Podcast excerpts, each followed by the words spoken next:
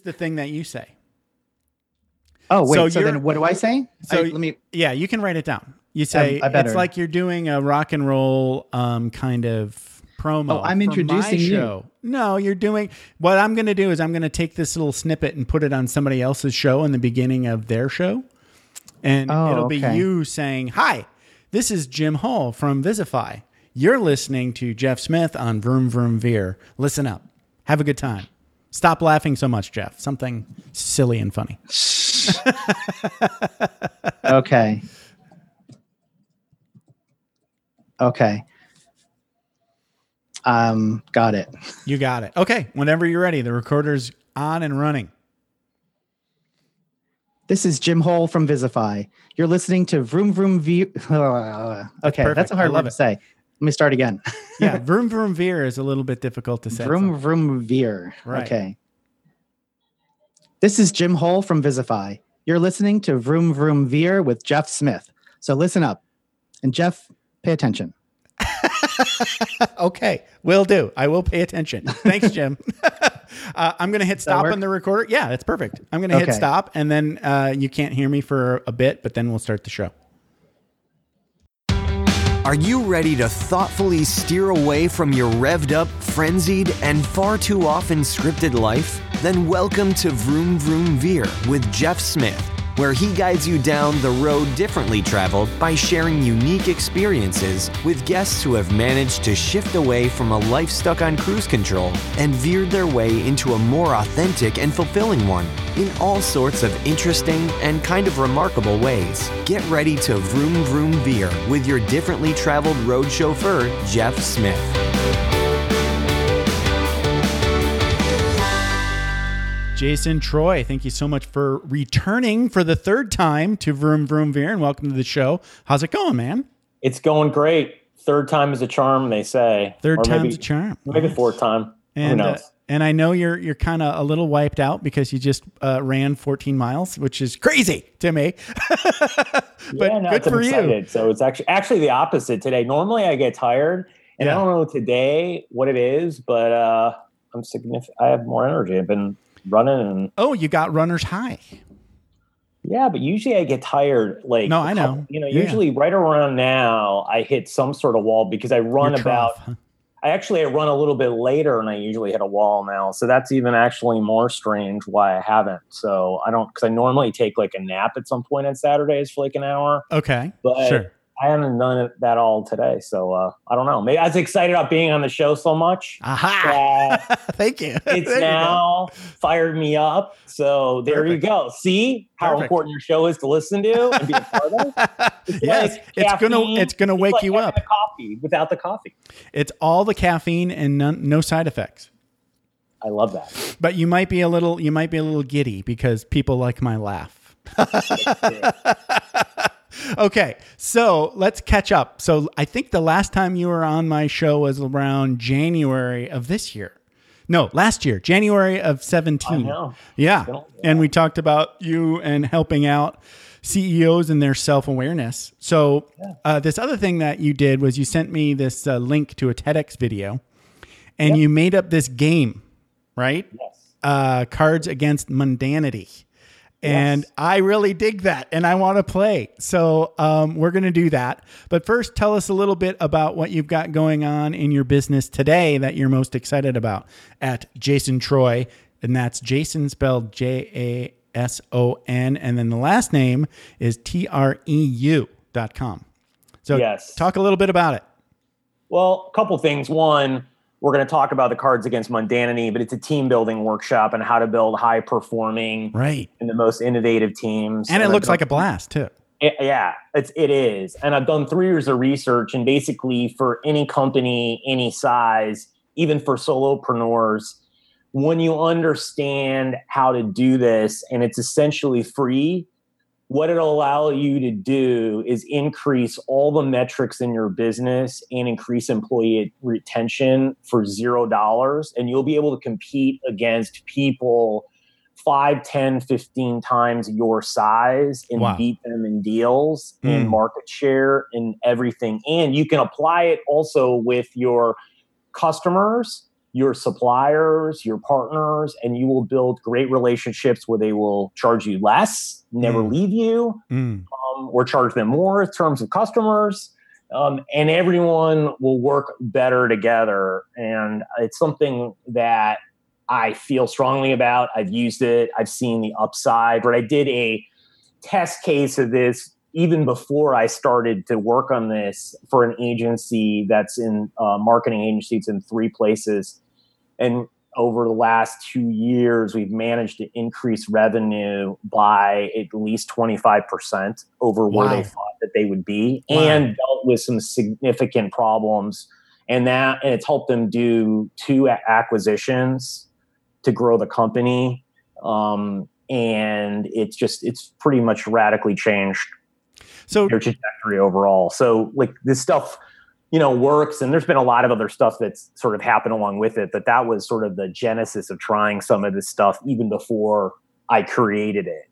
So tell us the story about how you like found this. I mean, what were what were you doing and and what led to this sort of like it's kind of like a discovery on on your It is. Yeah, it is. I mean, I I think and we had a, a little bit of a chat before the show started and uh, and you hinted at some of those things that that you discovered, but it's it's basically about what you're calling psychological safety, and and Google helped uh, did a lot of research. So talk a little bit about the story of sort of like the um, superhero origin story of how you you came up with this game to take the companies and help them uh, get more engagement out of their employees. Yeah. So what happened was, is I was working on. I wanted to do a TEDx speech, right? I, I felt like, you know, it could be something that could be pretty significant, but I didn't really know what I wanted to do And on. I mean, the only generalized thought I had is I wanted to do something to help companies and their relationships with the employees and management Okay. to further, you know, the business. And as I was looking, I was like, okay, I follow this path called grounded research, which is basically let the research and the data lead you to the conclusion rather than have the theory and then either prove it right or wrong. Right. A good idea. So, right. So that's what I did, right? I did intensive research and taking a look at stuff, and I felt like I was going to find some really super compelling things. And one of the thing, and, and one of the things that I found initially was I was looking at Google, and I found some research they did in called Project Aristotle.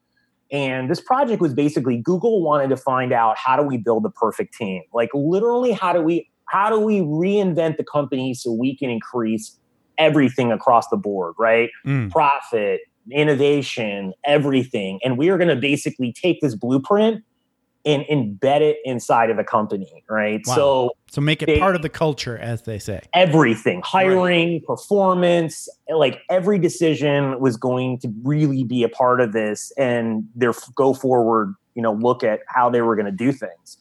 So they hired some researchers in 2012 and they looked at 180 different teams and they were looking at 250 pieces of data and they interviewed 200 and some people like one on one to try to figure out like, you know, what are the characteristics and qualities that we need to screen against in hiring and also to take a look at our current employees and figure out who should stay, who should go, or how do we need to mold training, Makes um, sense. performance reviews, right? Everything, right? So they started to look at this data and it will really surprise people listening what they found because it'll be nothing what you think, right? So right now, I want everyone to take a guess at what they think was the top thing that they found across all the teams and you won't you, you won't guess it probably maybe but So, um, like, some people it so if you you you've heard it then you might guess that but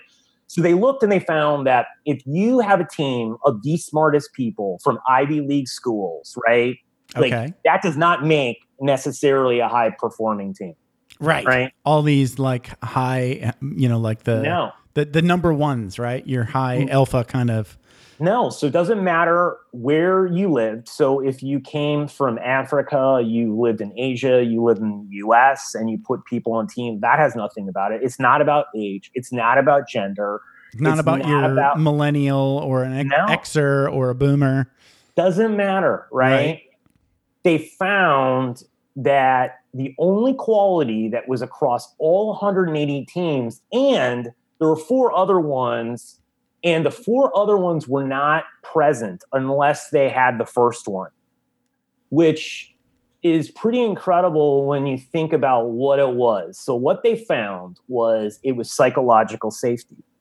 Okay. And they discovered this and then they proved it out because they found a team afterwards that one of the um, managers told the team that he had stage four cancer and they looked at the performance and it confirmed their thesis because the performance of the team went up significantly. Interesting. And so, what they found is psychological safety is a fancy word for vulnerability, sharing, and caring. It's the ability of people to know each other on a deep personal level, right? So, it would be the same thing that you would do and know about people in your personal life that you care about, right? The second Okay. thing is people can throw out crazy controversial ideas and it not only be supported, it's something that the group wants. Mm, And why right. this is important is because when you can do that, right? And I've seen this because I've sat through a lot of teams and I've looked at the highest performing sales teams. And what you'll find is this when you have people throwing out crazy ideas, you tap into everyone's zone of genius. And Mm. when you tap into everyone's zone of genius, what happens is you start having great ideas on the table that the leaders can pluck out and start to institute or put them together or take a kernel of them and make something else. But everyone now is talking to each other. They're sharing, they're coming up with better ideas together. Because what happens in most teams is that doesn't happen, right? You'll see a couple No. people doing it. So no. Um, so you tap into that. The, the third thing is people can ask questions without feeling like idiots or being made fun of or looked down on. And Yes, that's that was the thing that I was going to bring up because the first thing I thought of when uh, when you brought this, they started talking about this sort of like psychological safety idea, um, was typical. So I was in the military twenty years, right? And my favorite story that sort of relates to this sort of like self awareness thing that we're going to talk about later, um, and especially as it as it applies to the boss.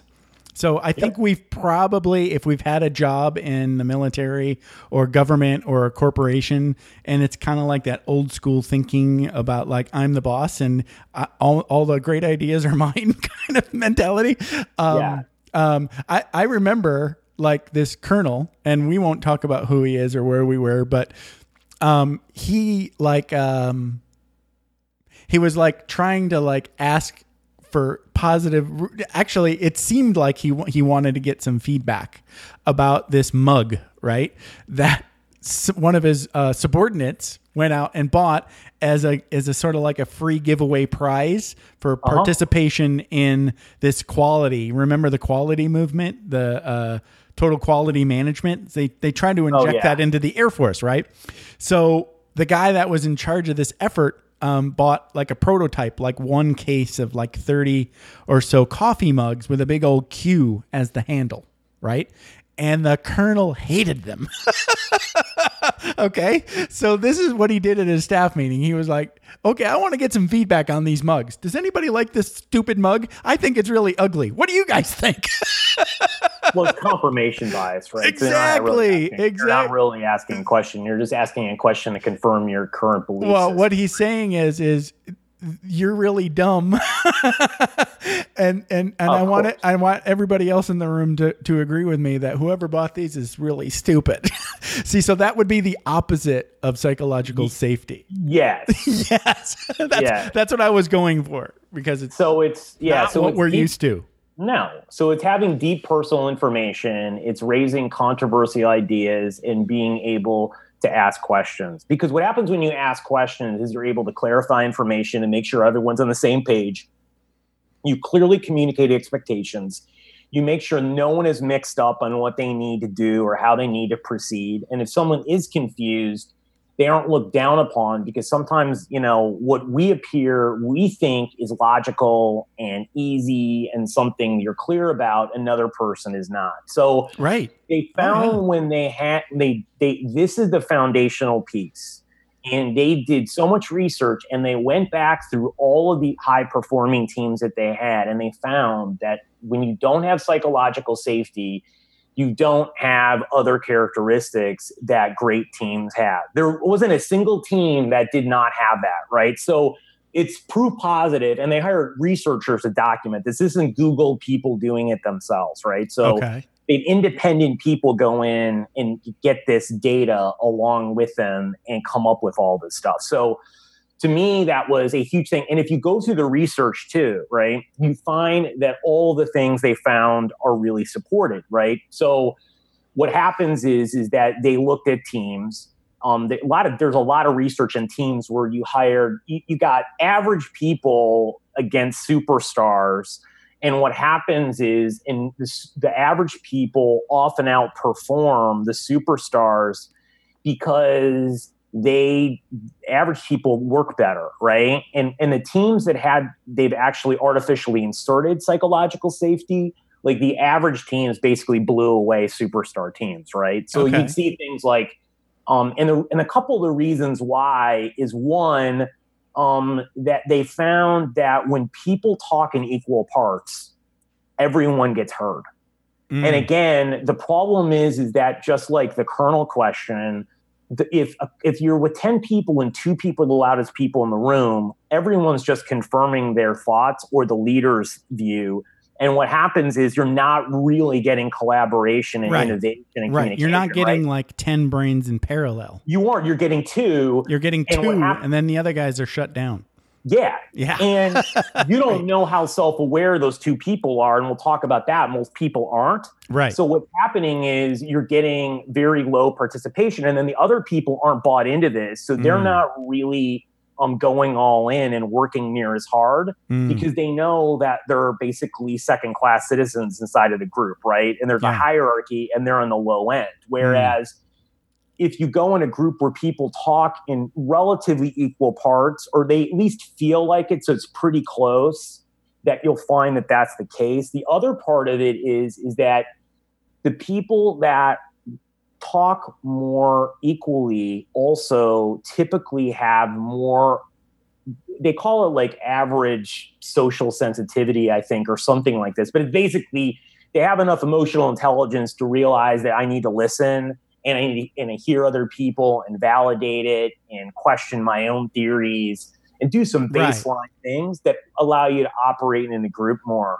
And yeah, so, and I would imagine too. Again, we're going to talk a little bit more about that self awareness thing too.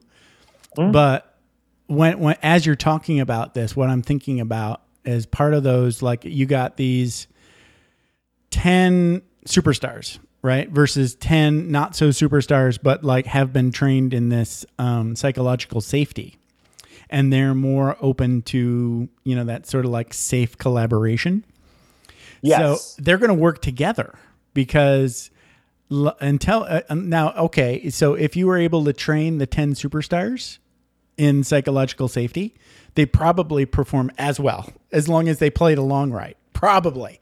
But yeah, up until then, then they would be. But I'll tell you, we'll go into why that's going to be really, really hard. Okay. Yeah, that makes sense. When we go back in the self awareness piece, because right. that's way harder than you think that it is. It's much easier to do it with non average individuals. Right, right, right. That's why you have to embed it in the culture from day one. Sure. Because it's much, much harder to move people.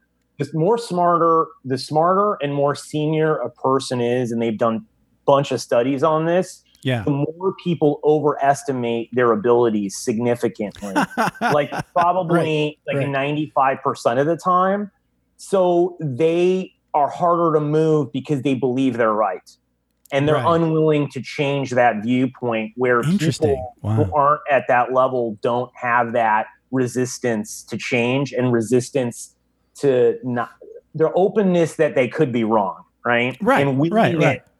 To consider that uh, proposition and they don't overestimate their abilities near as much. So it's much easier to do that. And that's like the, a fundamental reason. So, yeah, so it's way harder to move smart people um, entrenched into something other than where they're at, especially to work in a team because they you have to. You, it, that's a lot more work. You, you know, it's yeah. po- it's possible, right? With right. the game we're playing, it is.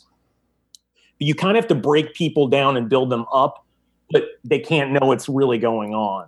Okay. Um, if they'll resist, but so they looked at all this stuff and they they there's a lot of research, right? And other things they looked at, like you can Google Harvard uh, debate team lost to prisoners, like okay, only could use books back in 2015, and they, okay. it wasn't even close actually.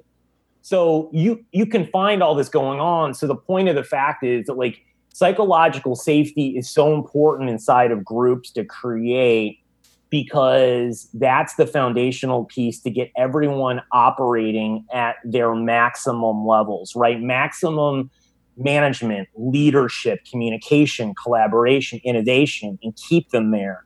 Mm. And when you do that, you can take an average bunch of employees in a company and pit them against an organization with smarter people um, and they will beat them all the time and you can scale that by saying that if you have an organization of 10 people they can go out and win business deals from people in a group of 100 or more because you're going to get people who are able to go all in consistently and they won't go up and down in performance, right? So right. while you may have 100 people, you may only be tapping into you know a very small percentage of all the people and you're missing the innovation because the 10 people sitting in a company are all spitting out ideas and all fully engaged, all working harder. So you're going to get better ideas and they're going to collaborate and take something and move it way farther, right? Right. That's why startup companies can do things that large companies can't do and why they buy them because they can't do that internally, right? right? Because they could they could wall off a company and create it, but they can't because they don't know how and they don't even know where to start. So it's cheaper for them to buy it and spend a ridiculous amount of money than actually build it themselves, right? And ask yeah. yourself, well, that makes any logical sense. No, it really doesn't. Right? no. But that's another story, but it all goes to the same thing. So yeah, that's and and they found this and really tried to you know embed this into the culture. And if you look at other research, it all states that. Well, the problem is today is you know companies they don't none of them do this right and it's crazy because google published all this data they have it all out there for people it's all like it's Free. all research it's not right. suppositions but i don't know any company that has psychological safety and i'm sure they're somewhere but i can't find them um, as one right. of the core values right because it makes they, sense though you know right it, it's it's and, back to that you know we've all been in that situation where maybe you're new you know, or maybe maybe you're not new to a company, but you're new to a team. And you know, maybe you think, "Hey, I'm new and this is going to be different," you know, and you go and ask something that you think is a fair question and then, you know, somebody gives you the stink eye and just you know, looks at you like you're stupid. You know, like yeah, that shuts now, people down. Now you're shut down. Exactly. now you're and, shut down. Yes. And the other thing about it too that makes, you know, so we'll go through some reasons why this sort of works and then we'll go into the next revelation I had is that think about it this way. So I want everyone to think about it. So think about the people that you care the most about in your life, right? Let's let's skip business and let's go in your personal life. Think about that. Okay. So the people that you love and you really care about, right? Think about them and picture them in your head. Got it. Don't you communicate better with them? Aren't you willing to compromise more? Aren't you willing to collaborate at another level? Listen, Don't you want accept. the best for them much more than you would of a person who's standing in line at Starbucks that you don't know, or think about a person that you really dislike, right? I know this sounds sort of simplistic, but when you build psychological safety, what happens is you start to care about people because that's what your personal life. You, the people you care about the most, you have psychological safety with because right. you're sharing those things with them. You're sharing deep personal stories, right? And the key thing that people get wrong, and I just did a bunch of research actually yesterday about this and was looking it up and reading articles. Mm. People believe and it is a fallacy, and it is one that crushes startups, corporations. I don't care what it is. The people believe that trust leads to vulnerability. But that's wrong. And it goes the other way. it goes the other way. Yes. Right. So with psychological safety, what happens is is that when you open yourself and are vulnerable, right? That's when you share and and you and you put yourself out there, and that's courageous act, right? And sharing information. Right. But what happens is then when the other party reciprocates in some way that's even neutral or positive, you start to build more trust, right? Right. So you can build trust really quickly that way you can't wait around for trust to be built because then it's all it, there's no logical way to go to trust. I mean because how do you do that right? Think about it. Right. you don't wake up one day and grant and grant someone trust. And here's the problem. If you walk into a company or you go to starbucks and you meet someone in front of you and you say you say to yourself i'm going to trust that person until i'm proven wrong you're going to get burnt most of the time. right? You're right. You're right. Yes. You have to, what you right. have to do is give them a little vulnerability and then keep sharing more and more and more. And that's how you build trust. And you can do this super quick. And we're going to talk about that in a minute. We're going to play the game. We're going well, not only that, I'm going to tell you how I tr- the the research study that is famous that how I got this idea for the game. Okay. Um, that's proven and that's crazy, right? So it'll blow your mind of what's possible. so that's the key, right? So when you, you got to apply this in a business setting. So when your people talk about, and we talked about this before um, the show, is that you'll see people talk about how to build culture and they'll talk to you about uh, purpose driven culture aligned values you know hiring uh, for a scorecard doing all of these things, giving away things, treating, you know, employees in a certain way or doing whatever. Now, are all those things important? Yeah. But when I talk to people who love where they work, the things that they lead with is not that I am working in a purpose driven company, or they'll say, you know, I love that my company is doing this and I work with the greatest people. And I'm like, okay, so what really makes it great? And then people say, well, it's the people, right? right. And everyone leads with that. So the key thing is you have to build psychological safety because everyone wants to work in a place where people care about them and where people are supporting them and helping them and inspiring them because who wants to go to a place where you're working for a place where you're in fear or you're getting an iron hand ruled against you? Right. That's just not how it is right? And if you take this one step farther and I was interview I, a client of mine, and I inter- a couple years ago, I sat down and I was like, you know, I wonder why people work so hard for these people. So I interviewed people that reported into them, and what I found after speaking to like fifty some people, people don't stay up till one o'clock in the morning consistently working. Right? They may do it for a period of time, but I'm talking about consistently actually stay positive and happy. The reason they do that is not because they want to make $10 billion or they want to go be CEO or they want to get promoted. The number right. one reason they do it is they don't want to disappoint the person that they report into or the leader of the company or their teammates, right? Disappointment trumps personal success for longevity and for consistency and for performance and for innovation in the long haul. Mm. Because and why do they do that? Why don't they? Because they know that those people care about them both personally and professionally. And they all said the same thing.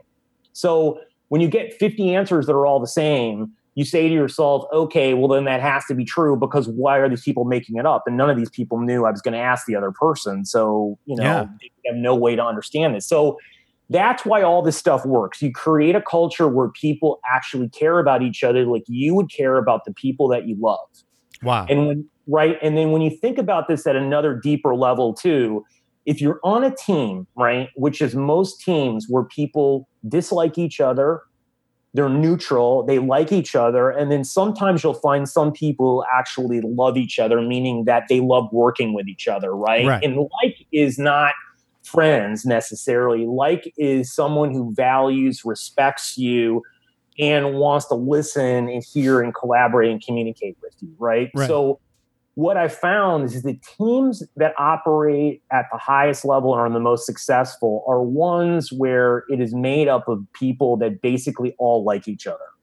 because Hmm. most teams are made up of the spectrum of dislike, neutral, like, and whatever. So what happens is, is there people operate at their maximum, then don't, and then do, and then you have infighting and people not collaborating and withholding, and some people not sharing at all. But when you have all people like each other, that's what you have on the best sales teams, for example, like the highest performing ones Right. you'll see the same thing happening consistently, right?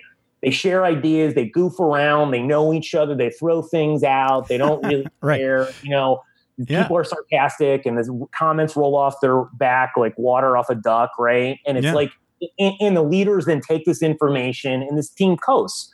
But then when you ask the sales leader, well, why can't you take that and give that to the people on the bottom? They don't know why because they don't know that the group has psychological safety and they have no idea to recreate it. So then the bottom teams don't do as well. Well, I did something with one of my clients to show them the power in figuring all this stuff out. I took some, one of the lower performing people, put it on the team, and it actually took two people. And in the quarter after they got put on the team, their sales went up 30% to the highest level it's ever gotten. And they got no additional training. I told them to do nothing other than give them the goals, be a part of the team, and just let them and see what happens, right? Wow. Like let them be a part of it. Um, and introduce them part of the group and tell everyone that they're them and one of us and you know rah rah rah whatever and they took off right because they were a part of a group that started to tap in and they did stuff they never did before they worked harder they communicated they asked for help Hmm. they sought out other people for advice that they never did before. I mean, all these things that you would think, how the heck did they figure them out? The reason is, is because they're much more engaged and they care and they want to be a part of a winning team. And so Mm. therefore they're willing to do things they never did before innately because they just care, right? Right. Like you would do for the people you care about in your life. You just do these things and you just, well, and you'd say, well, that's what you do when you care about people. Well, Right, that's the same right. thing you do that's the same thing high performing sales teams do. But so the key concept of that. So the second thing, so going on from there, one of the research studies I came across, which is just, it still blows my mind every time I tell the story, um, is there's a professor called, his name is Arthur Aron. yeah. And back in 1997, he was looking on a way to make fast friendships, right? Like, how can we make people meet each other and literally become best friends In by snapping, or less. snapping your fingers? Yeah. Okay. Like snapping your fingers, right? Yeah. Now, It's pretty amazing. pretty amazing, right? So I've asked people before I tell the story because I don't, I, I just tell them that, and I say, so how long do you think that it would take for someone to make a best friend? Like, what what in your mind is like the number that you think that you could actually do that in? You're, right? you're thinking like in terms of years, probably is what. yeah. mo- No, that's people- what most people say, right? Right. Right. So I'm gonna I'm gonna tell you and show you, and we're gonna talk about this a little bit in detail so you understand this. Because the reason I think why this study is so great is because a lot of the stories that you hear other people telling you, like you have to build a great culture, you've got to create all these giveaways and spend all this money. Mhm. Well, I'm about to tell you that's all a lie. And it's told by people who are talking at you, not with you, right? It's like Right. know your audience, right? Right. These people that are talking about it when you're reading Entrepreneur Inc., Wall Street Journal, Forbes, they don't know what I'm about to tell you. And they don't even look for the data. They just make it up because one of the things we talk about beforehand, all these people look at their success and then backtrack it and make up all this stuff. And people believe it because they look at them and think, oh, geez, you're successful. You must know. Right. Well, not really, because most of the people that probably had a billion dollar company could have probably had two, five, or 10 billion. They just didn't build psychological safety. So they don't really know the upward trajectory they could have had. Mm. And there's no one telling them they could have had that because people just pat them on the back because they think that they're gods and they don't really question anything, right? Because how Right. dare you question someone who's successful, right? right. So Right. Right. how do you building a company, right? So, um, and it's funny because if you look at Elon Musk now and the Tesla, and you look at how unhappy people are on the show floor, it's the same thing that happened at Uber before their CEO got in trouble and got removed, right? All the negativity. And I'm not saying it's going to happen at Tesla, Right. what you see, they're going to continue to have more and more problems because they don't understand employees and all they want to do is rah rah rah and hope that people bandy around them and when they while they ask them to work harder and harder and harder and don't Yeah. listen to them and show that they really don't care Wow. but so for so this game going back to the, what is making fast friends so you know 1997 pre social media right Yeah. internet's not that big Right. so people Hardly an internet. Very, very. communicating- Yeah. yeah very nascent time so yes. he tried some things and one of the things he did was he got 54 grad students and he put them all in a room complete strangers didn't know each other had no idea who they were Okay. sat them down in front of each other and he had them play a game and the game was question and answer.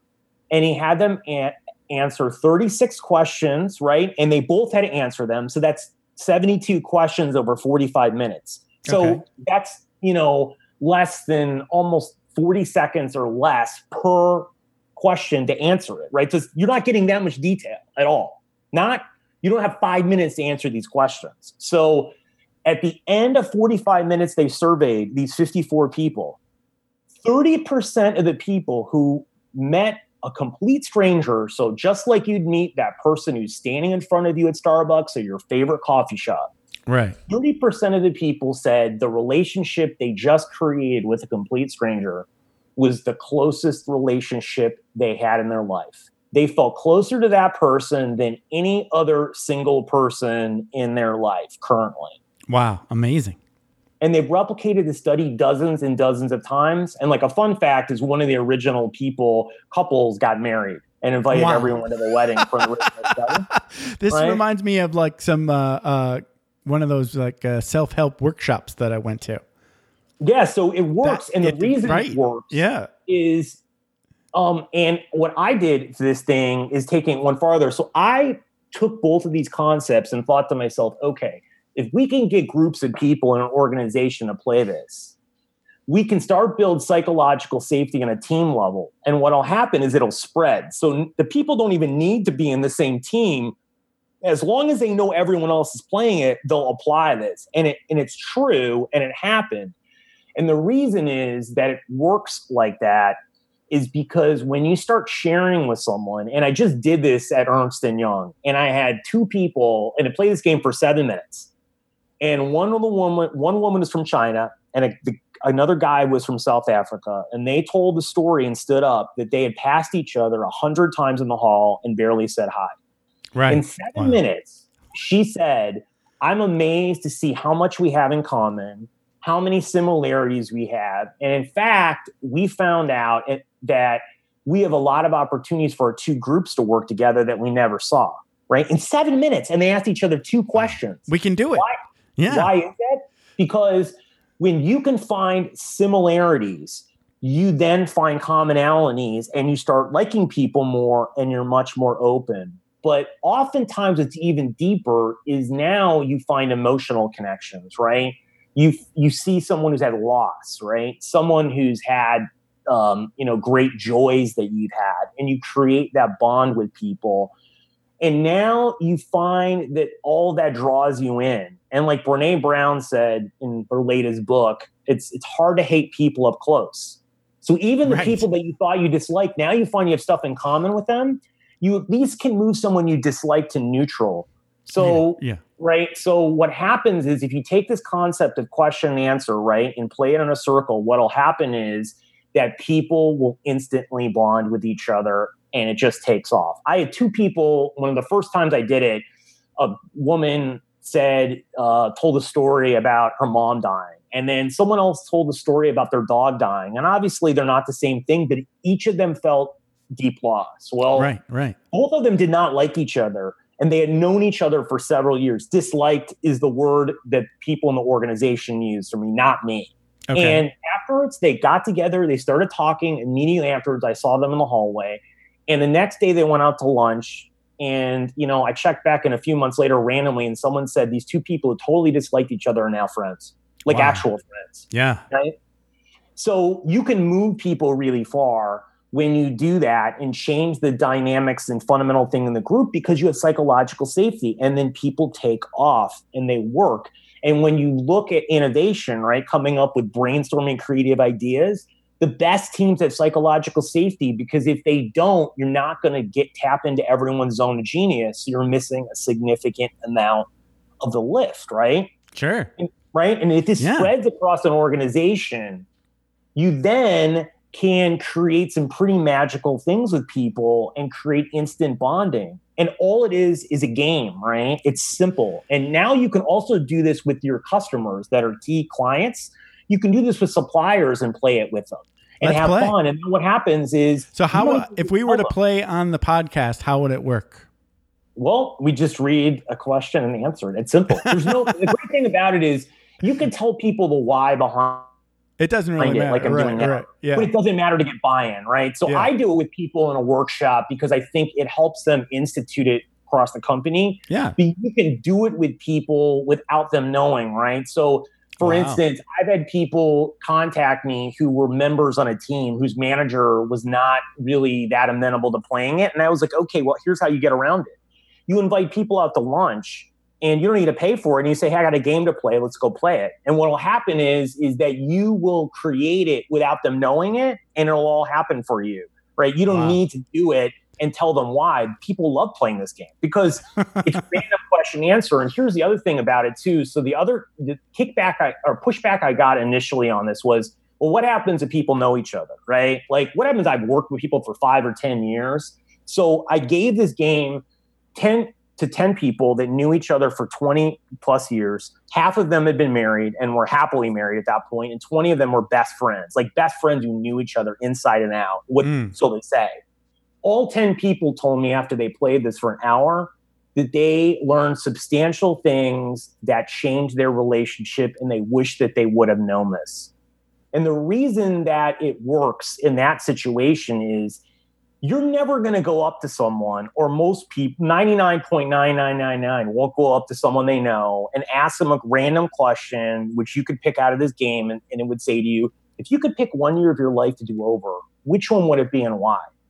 Right? Mm, Well, right. you that's a really telling question that you learn a lot about someone but why wouldn't you ask that to someone?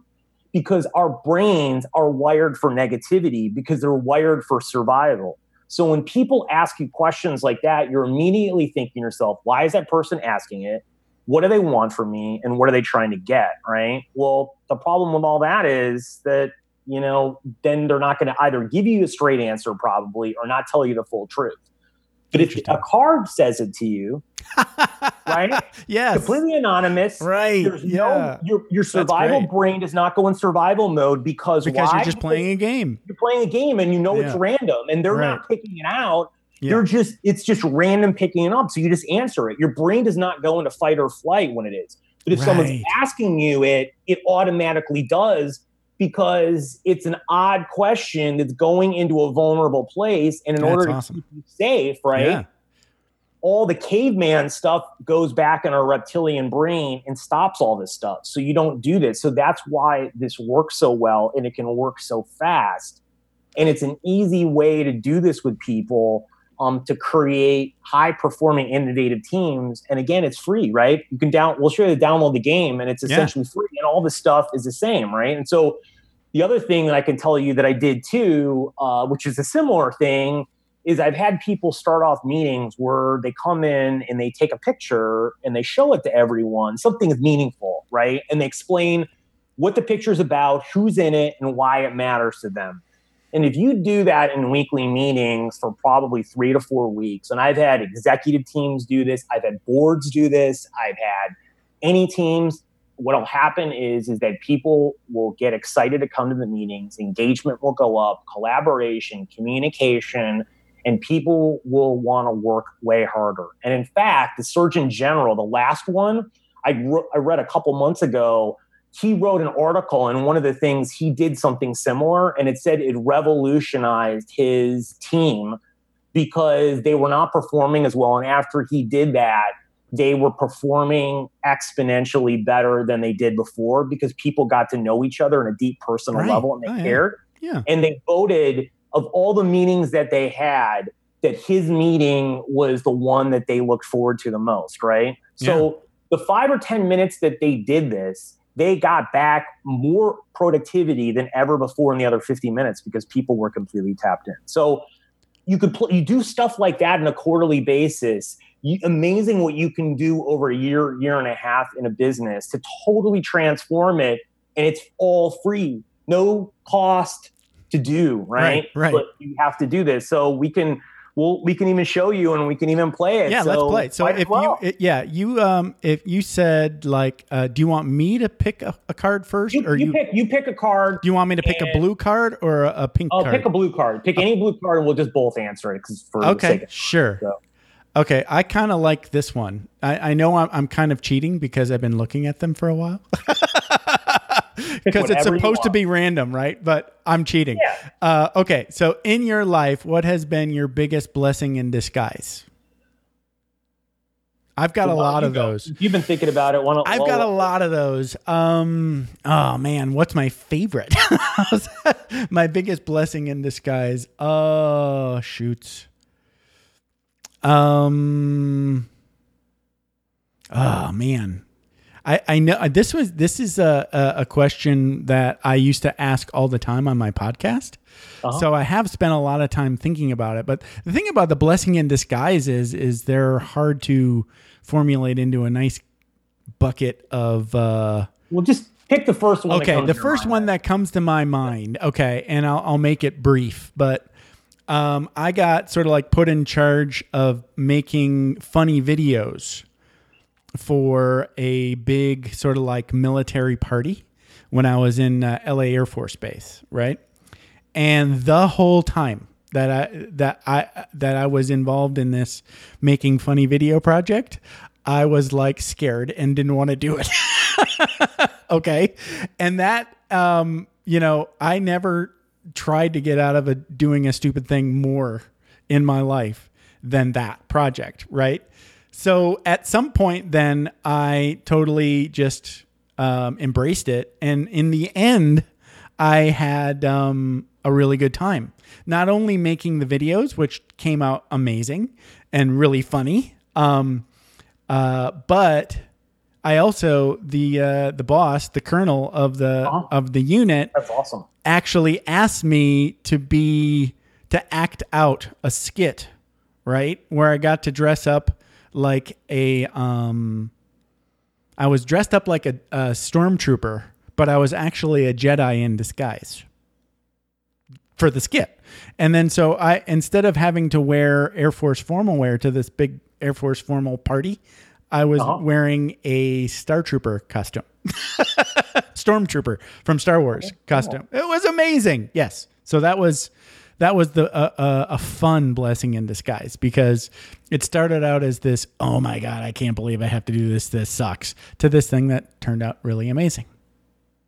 Yeah. Is that does Well, that fit?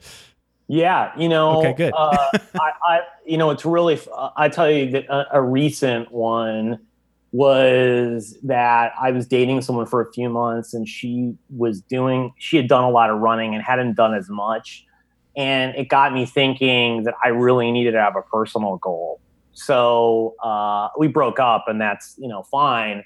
And then I was like, you know, I'm going to go running, and I am going to my goal in one year is going to be to try to qualify for the Boston Marathon. And I had never run over five miles straight ever in my life. And this is back in early November of last year of Okay. 2017. So, you know, right at Thanksgiving time, I did my first run of like nine miles around a lake near me. And uh, I mean, I did it in like 10 minutes or a mile or something like that. And I was like, oh my God, so hard. I'll never be able to do that. And, you know, go fast forward almost five months now, I'm running and have been consistently for a while 40 miles Wow. every week. And I've run three half marathons. And, you know, my fastest one so far has been an hour and 42 minutes. And it's a 747 mile pace.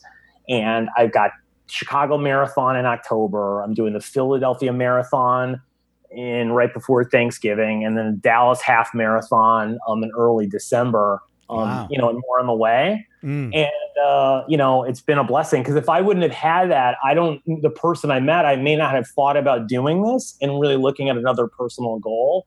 But uh, and I've met all these great people, right? So all this aw- awesome things have happened. So it's uh, That is that's a huge blessing in disguise.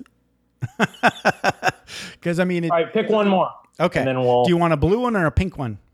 blue one. Okay. Let's see. Just pick any random one.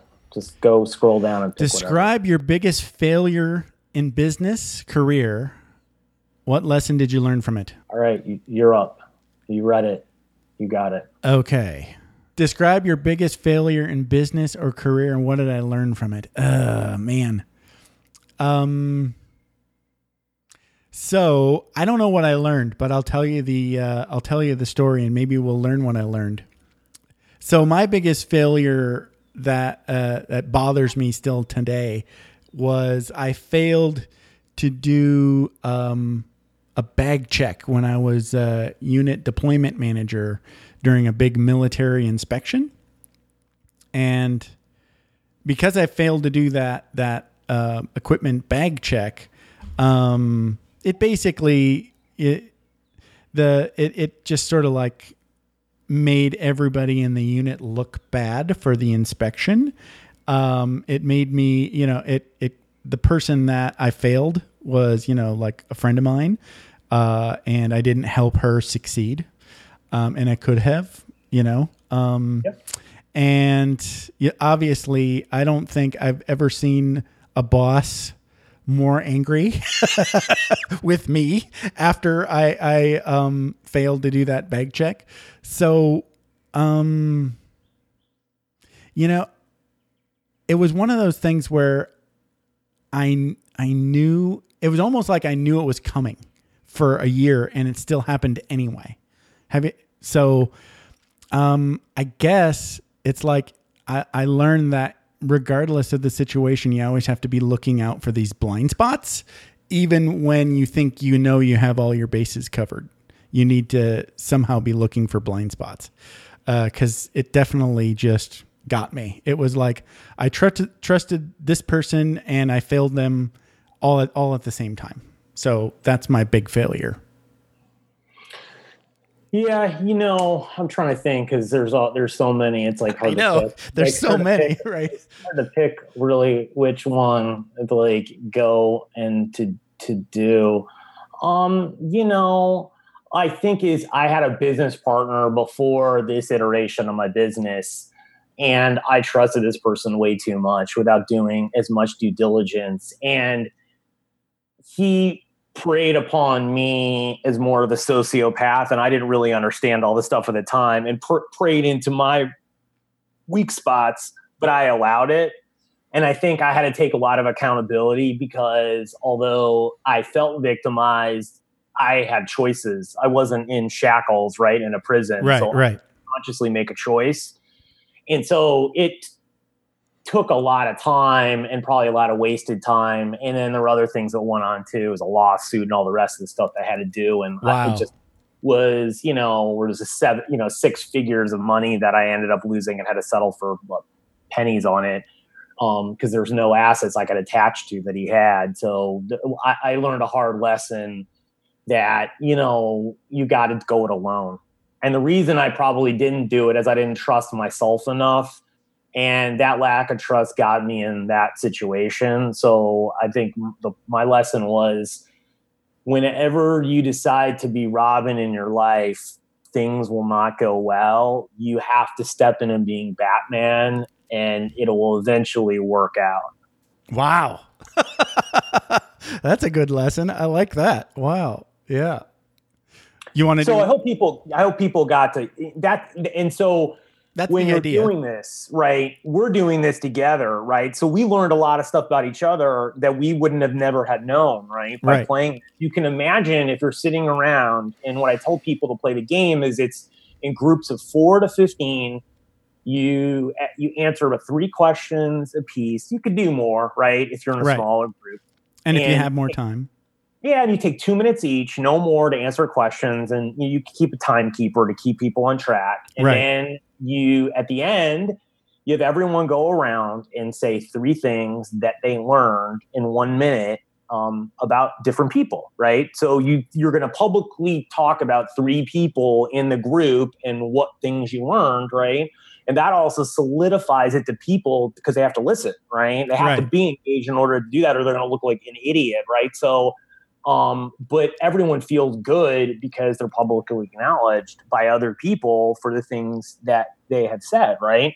And that's it right? That's the magic because then you go off at that point and you obviously follow it up but it starts to build a lot of vulnerability which builds more trust right? And it gives you an amazing building block that you could never get to because just like the information we shared now you couldn't ever do that normally so the only other way that th- this this would happen right is if a tragedy hits and you're in a vulnerable place and you start sharing right right that's it that's mm. what will happen right or if you have some crazy great thing happen that's out of this world and you decide to open up because right. what happens with vulnerability is when you're vulnerable it tells other people it's safe to share with them right. so when you do that in a group everyone is telling you over and over at least three times it's safe to share with me it's safe to share with me and then you know what happens you'll share with them outside of the group and you'll find the team meetings will go better. You'll find people will care about each other more. You'll find all of these things starting happening, right?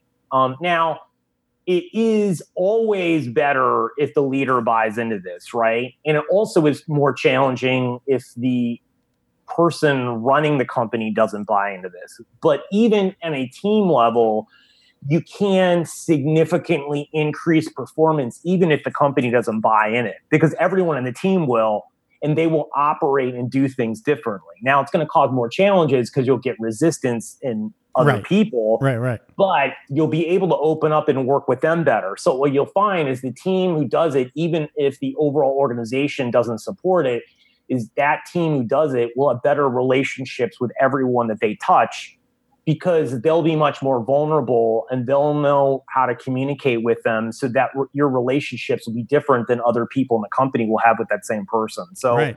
That's amazing. Right when you right when you put this all together, it works like it will be it's transformative. So I told people, you know, the research is out there, it's all based on science, it's all based on smart people, based on how human beings treat each other.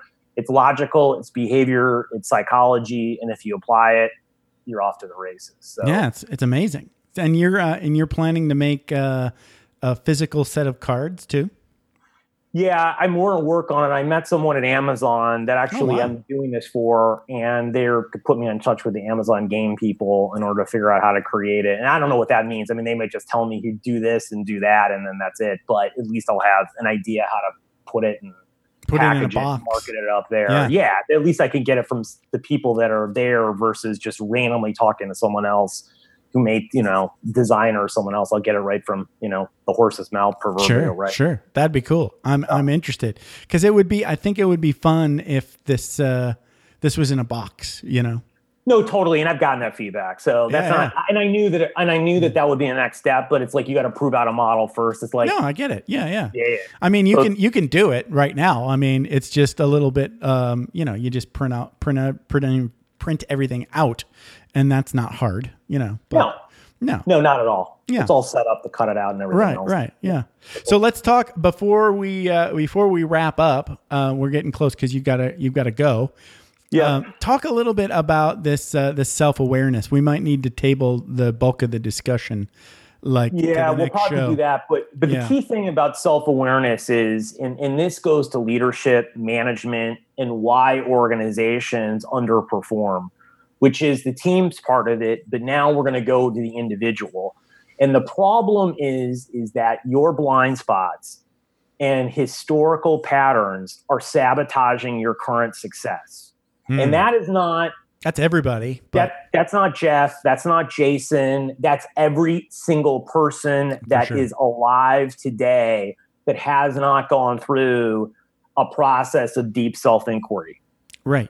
And what so what happens is is that your social your self awareness dictates your level of social awareness, like what you're aware of going out external to you and how you evaluate situations, you read things, um, how you can react to them. All of that is dictated by your internal self awareness. Now, right. there are some people right, that a skill can hide a lack of self and social awareness, right? So, for instance, there are great salespeople that are horrible managers, right? Right. And they hide, they are really good at the skill of selling, but Mhm. they don't have necessarily self or social awareness. Mm-hmm. So what happens is is that someone who had higher self-awareness would have higher social awareness. So even if they weren't a good manager in the beginning, they would seek out help.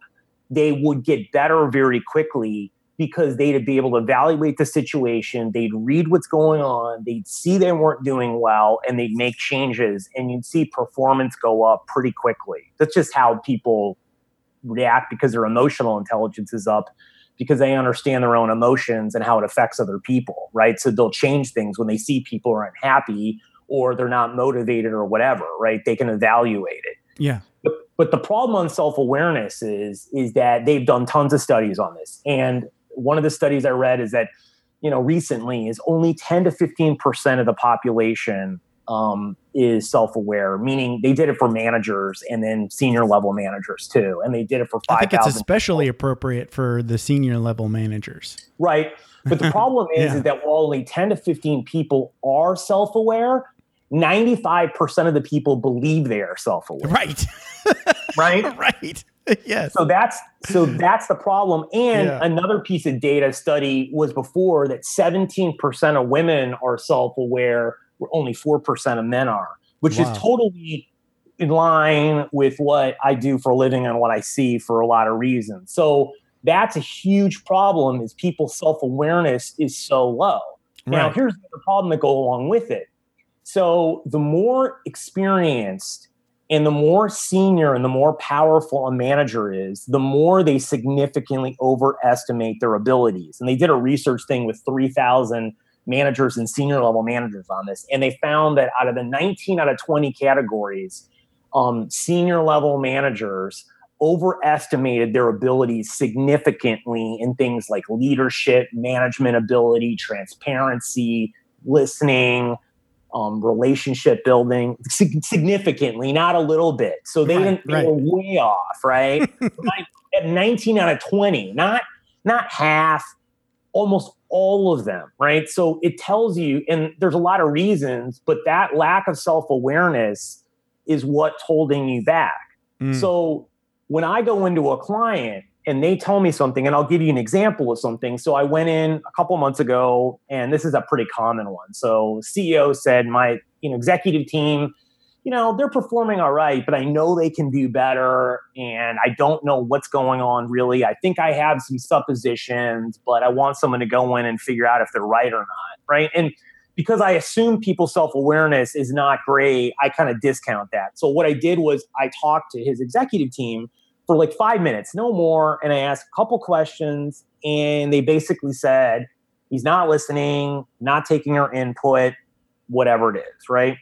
So if you go, if I went to that person and I and I went to the CEO and I said to him, "Look, you're not listening, and this is the feedback I'm getting." what that person will do, and this is how leadership training development is done overall, especially in corporate America and organizational settings, is that CEO would say to me, Jason, you know, my team doesn't get it. They're not smart. He would 5,000 reasons to offload blame, offload whatever's going on to someone else. right. And it's like trying to corral a boxer in the middle of the ring. Like you can't do it. and, and I have nothing to counter it with Right. because it could be true. I don't know. There's no way for me to evaluate that. So I can't push him into a corner. And even if he says, okay, I'll do it, in the back of his head, he's saying, those damn people on my team, I'm going to get rid of them. So he's doing it with a lot of resistance, right? So he may buy into it, but because of the resistance, he'll get incremental benefit. He won't get exponential benefit out of doing it because he won't buy all in. And that's like almost every person, right? And why is that? Our brain are wired for survival. So I'm telling him at that point, you're broken, you need to get fixed. Our Right. brain says, I'm going to protect you from fear because fear will kill you. Mm. Well, he is not going to buy into it. This happened because I know because I've seen this and tested this out, and it happens th- this way all the time. Well, if you do it a different way, you can get people to change. And how you need to do this is you need to take their historical patterns, understand what the payoff is, and connect it with the current behavior and put that all together for a person. And then they make massive change and it's like overnight. Wow. And here's example. So I just went in and asked him things like, tell me how you grew up and what was your home life like and some other questions. And so we got to the point where he's like, well, I was one of six in my household total. And I was like, okay, well, how'd you get mom and dad's attention? And he was like, well, I had a shout over everyone else at the dinner table and they heard me. Mm. And I was like, really? And he's like, yeah. There's like, and he said basically, you know, if I stayed quiet and waited for mom and dad to come around and ask me things, I really never felt like I got heard or, or validated or when I needed when I needed it. Right. But if I talked over other people, then I did, right? And he gave examples of that. So what did I what did I learn in that moment, right? His payoff is not listening got me what I wanted, Wow. right? Yeah. So I made that connection with several things as I was going through this in other parts of his life. So then at the end, I said to him, amongst other things, look, you've had a pattern in your life that not listening got you a payoff, right? Well, now your executive team is telling you not listening is hurting you because they don't feel like you care and are engaged or whatever. So it's not that you're broken, it's just that you haven't recognized that pattern. And the key thing now is pattern recognition in making changes because then you're going to do well. And now the choice is do you want to be right or you'd want to be happy, successful, and fulfilled and your stress to go down? Which side do you want? Well, of course, he's going to choose the happy, successful, less stressed, and fulfilled because why would I not that want that? But I Right. did that by basically pushing him in a corner so he can't get around it because he told me the information. So Right. unless he's going to call himself a liar, right? Yeah. He's going to agree. Well, then what you have to do is small changes, right? So what changes are they? Uh, talk last in meetings. And your one-on-one ask more questions, right? Simple things like that you could fit on an index card that aren't hard, right? Mm. Well, what happened after 30 days? Like everything turned around, like completely. It's like night and day Wow. and that's how fast it can go but the problem is is you can't attack self-awareness from the outside because then what people do is just resist right and this is what happens in individuals so the key thing is is to start to understand your patterns and then you'll figure out what co- courses of action you need to take now in some instances you may need to do therapy i don't know right Right. everyone's Right. different. Yes. Everybody's If different. You can Right. uncover the patterns, and what you start asking yourself is, what in my life is not going great, or what in my life could be going better? What behaviors are going on? And you trace it back to the first time you ever remember something like that happening to you, right? The negative thoughts and a similar instance of that happening and those feelings and everything coming up. And you can start tracing it back and understanding what are the limiting beliefs, what are the stories, what's going on, what are the negative emotions you're feeling. And you can put all this together and then get a plan of action. And then you don't feel like you're broken. What you do is you feel like it's a new pattern and you're just changing trajectory. And then Right. and you're taking a lot of the shame, blame, all that. totally, because it's not about that. de-shamifying. Right. right? You're it's just you're taking you're you're doing it from a point of acceptance, and then how can I change what's going on? Right. Not I'm bad or not that I should have done this because right. Take all the the, reality is in that in, in that example he didn't know what to do anymore because he learned that at a young age because that's the environment he grew up in right now if someone Right. grew up in a different environment they would learn something different but neither is necessarily good or bad you just do what you have to do and you learn what you learn Right. the issue is, is now when you're confronted with all this stuff, you have a choice. And by Right. doing it from the inside out, you give people a real choice to make, not by pushing them in a corner, which is what most 360 degree reviews do, or other most a lot of coaching does, or other things. You've got to take a therapeutic point of view, not from a therapist point of view, but just understanding someone's past and history and all the rest of this and making this all kind of come around. So That was awesome. Yeah. We could talk about more because I mean that that the the self-awareness piece just goes on forever. It I is it I is a rabbit hole, but you know, hey, you know, the podcast only lasts an hour or so. So yeah. Yeah. But you know what? Though we can always put a pin in it and talk about it more next time because I know. Uh, you're one of my faves. Thank you. Love it. Thank you for being here for the third time. You always deliver. I appreciate Thank that. you. So uh, you are at jasontreu.com and Yes. uh, tell And you can go to cardsagainstmundanity.com Oh, cool. to go download the game, and it's all free. Yeah, And I'll link to that in the show notes too. How to do it all. It's simple. The download is easy. Yeah, it's it's and its setup is less than five minutes. And, uh, you know, there's plenty of information to give the, for you to run it, give it to a manager, give it play it to play it with your friends, play it with your play with your friends. Any group you're in, right? yeah. any group of people you're in, you can play it with, and you'll see the results. So personally, you can do it. I've had coaches do it. I've had people do it in schools. I mean, you know, you can do it in any possible forum. So Right. Yeah, I will definitely link to that in the show notes. Thank you, Jason. I'll let you Hey, go. thanks. All right, and uh, talk to you next time.